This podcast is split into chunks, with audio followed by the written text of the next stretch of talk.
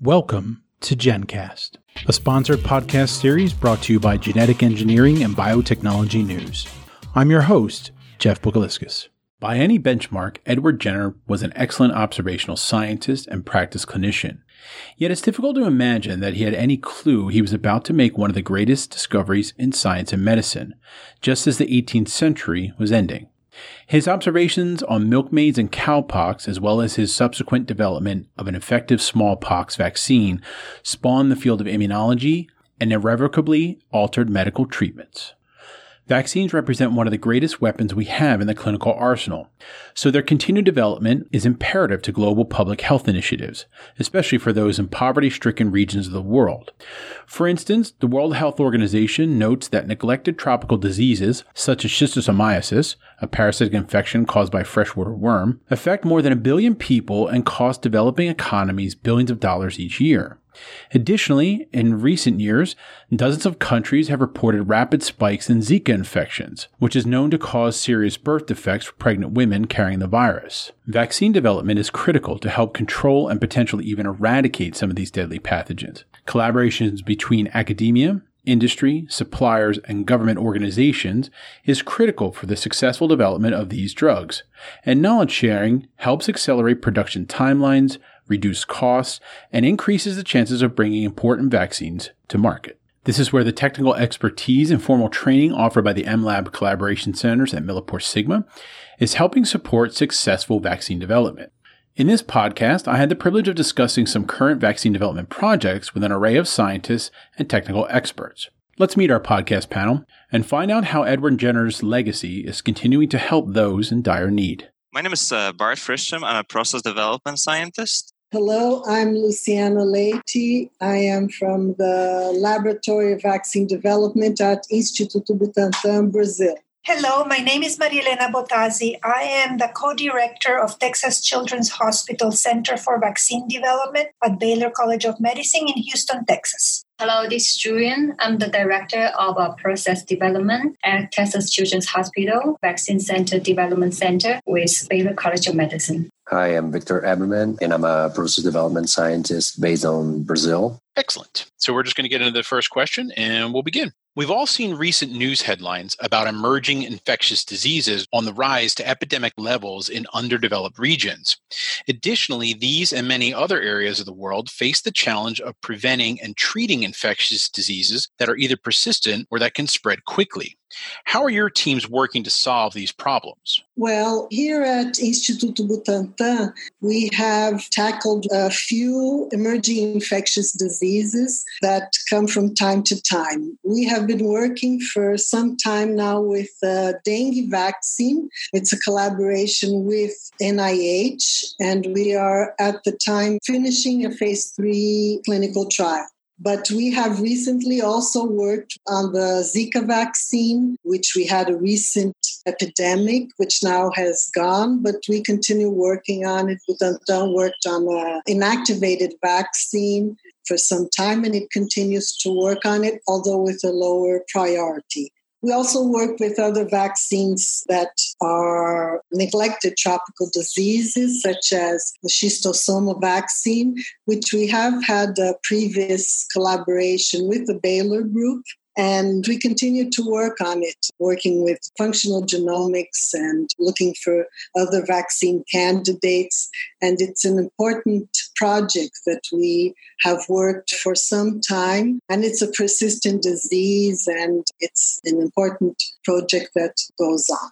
Thank you. So, in addition to emerging diseases of importance, there are also infections that are primarily caused by parasitic worms, which certainly are highly persistent and chronic, causing huge burdens of morbidity, disease, and mortality. But they also afflict billions of people globally. So, Texas Children's Hospital Center for Vaccine Development at Baylor College of Medicine is a nonprofit academic based product development partnership which leads the development and testing of low cost and effective vaccines against these neglected and persistent tropical diseases. So, for example, one of the diseases that our vaccine center focuses is schistosomiasis. The schistosome parasite is a snail transmitted waterborne worm that is found in freshwater bodies in tropical ecologies but most of which are either in low or middle income countries such as you know, Brazil, as we heard, and other sub Saharan countries. We know that there is an estimated 250 million people infected, particularly of importance in children and women of reproductive age. And if we look even deeper, according to global burden of disease studies, in some African countries, approximately half of the population is infected. So this disease is quite important, as you see globally, because it reduces the individual's productivity and quality of life due to its chronic complications, of just having the infection, but also because it causes malnutrition, inflammation, and pain. So, for example, sequelae like renal failure or other complications in pregnancy can be of high importance. We do have a current drug, praziquantel, but this drug cannot really prevent reinfection and doesn't have any direct effects on the eggs of the parasite, nor causes a reduction of the pathology which is associated with its chronicity. So, this is why there is a very urgent and very critical need to develop preventive measures such as vaccines that would serve in a role of an important technology to reduce the burden of these chronic and persistent diseases, such as in this case, schistosomiasis. So, for our schistosomiasis program, we focused on targeting a protein from the worm's outer surface, which is also called a tegument in the worm.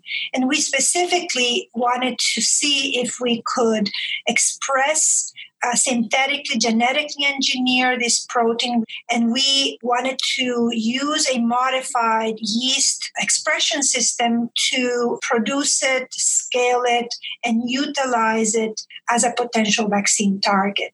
And we really needed to initially do a very rapid production process that would be certainly suitable for testing in the first phases of clinical testing. But clearly, this would eventually need to have much more improvements, further optimizations, and advanced product development for us to be able to be suitable for transferring this into industrial production or certainly uh, vaccine manufacturers such as Instituto Butantan in Brazil. So, what challenges were you facing that led you to collaborate with Millipore Sigma to solve it? So, in our case, for Texas Children's Hospital Center for Vaccine Development, I am going to actually introduce my director of process development, and she will give you a brief of how our collaboration with the M Labs were designed So there were two major process development challenges we were facing for the production of our recombinant protein-based schistosoma vaccine. Firstly, we had efficiency issue. We had low protein recovery rate of only 31% after a three-step purification process. And the second challenge we have is scalability issue. So the microfiltration method we use for its culture clarification was not very reliable when scaling up. And these challenges led us to seek for the support and collaboration with the experts in the industry. Butantan has worked for a long time with MilliporeSigma since the time of the renovation of the production facilities. They were a big support for changing the process, for scaling up, for turning them into GMP. And Butantan relied strongly on these companies to update the process and increase the quality and the production levels of the vaccines and the immunobiologicals at Butantan. The latest challenge that came up now is for the scale up of the dengue vaccine. We have produced in GMP the vaccine for phase one, for phase two, and for phase three.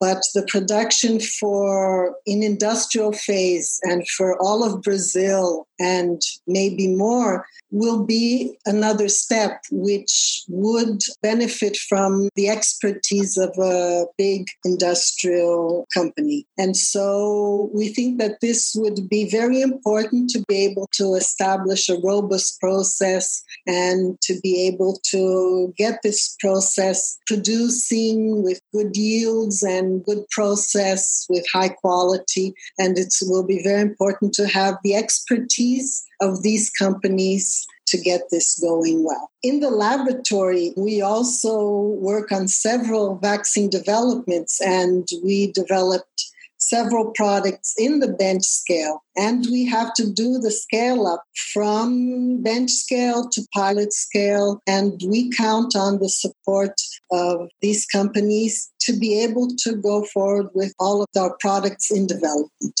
So I want to throw the conversation over to Bart and Victor now, who represent the MLab Collaboration Center global network of expertise. Can you both talk about your roles and how you address the challenges brought to you by Butantan Institute and the Texas Children's Hospital? So, as a part of the AmLab Collaboration Center, I see that the idea of a AmLab Collaboration Center helps to empower this change with customers and following the three pillars of uh, learn, explore, and collaborate. The experience enhances their capacities and our idea of showing proper use specific products or understand their needs and try to give them a sense of how to work at a GMB facility. And most of the case, they are in good shape with their bench scale. And the idea of a linear dimensioning or linear scale up with some provider helping the customer it's really a key point to the relationship. So being a part of this step by step with customers help them develop their process and reaching their yields and goals. So the main idea of use the collaboration center is to bring customers and definitely try to increase their knowledge in terms of employees that are working at the facility level and explaining the difference between GMP and GLP. So this relationship is a key point to us. So, as a process development scientist, I'm part of a larger group of scientists and engineers. They're based globally. Not everybody has access to the MLab or is able to travel to one. So we basically act like an extension of an MLab. We bring probably combine hundreds of years of experience in bioprocess to our customers wherever they might need it. So we generally work with them on early to late phase processes to improve them, redesign them, and also show them and educate them how to use our technologies. It's very important to emphasize the global aspect of the technology management organization. So we can develop a process in one geography, work to transfer it to another one, and support the manufacturing at yet a complete different geography. Thank you. So I am going to let Zujun Liu to also provide an example from the work that we have been doing with BART and as part of the MLab extension program with the opportunity to work with BART as part of the MLab extension program. Together, we review in detail the production process, identify the purification steps that cause the major yield loss, and redesign the protocols. And more than just consultation, but actually came to our lab with the state of our equipment and developed the protocols with us and show us how to run the experiments. So we designed a new cascade tangential flow filtration system based on the ProstACT and Pelican technologies for yeast culture clarification and ultrafiltration. And with this new design TFF system, we could increase the product recovery rate from a 31% to 42%, which means 36% increase of the final drug substance. And in the meantime, the processing time and buffer consumption and also the filtration membrane costs will also reduce. Which we translate to a 36% of uh, production cost saving. In terms of collaborations, what we feel is that research, development, production nowadays are extremely multidisciplinary fields. A successful vaccine development or product development, we can't see that it will ever occur without a lot of collaboration from highly specialized experts in different fields. To be able to get a product from the bench through all of the development phases, scale up, clinical trials, regulatory, GMP to be able to get the product to the population. So collaboration is essential. I just want to say that I really agree with what has been said. Bringing a molecule to the clinic is really a major effort and it requires basically multiple teams of highly qualified individuals to be successful. So we are happy to work with Texas Children's Vaccine Institute to kind of bridge that gap from benchtop to GMP manufacturing and you know bring this life-saving vaccine to potential patients also totally agree with the comments from dr Layche and also victor and bart and especially for these persistent neglected and emerging infections we do have some major technical and scientific hurdles that we need to tackle and we really need to have an urgent shift of the paradigm on how we have this blueprint for the development of leading to sustainability, acceleration, and more importantly, to have access of these new interventions to the communities in need. So I totally concur that without having strong, transparent, reliable, and sustainable collaborations between not only industry, academia, but governmental institutions such as for instance, the vaccine manufacturing networks in Brazil and other countries, that we would not be able to uh, successfully advance these very important products that would really help in the health of the globe. And also, we have a vaccine process development team, which discuss deeply about all the process and all the trials that we've been running for different types of vaccines. So this increase our capacity and give a capillarity in terms of like uh, information and how to approach some different vaccine or some similar vaccine and try to avoid a waste of time in this really important step of the process of development. So we got our last question, which I think you guys touched on some of this already, but how do collaborations between different institutions, say industry, academia, or government, play such a critical role in successful vaccine development? So let me give you an example of how collaborations with different institutions help.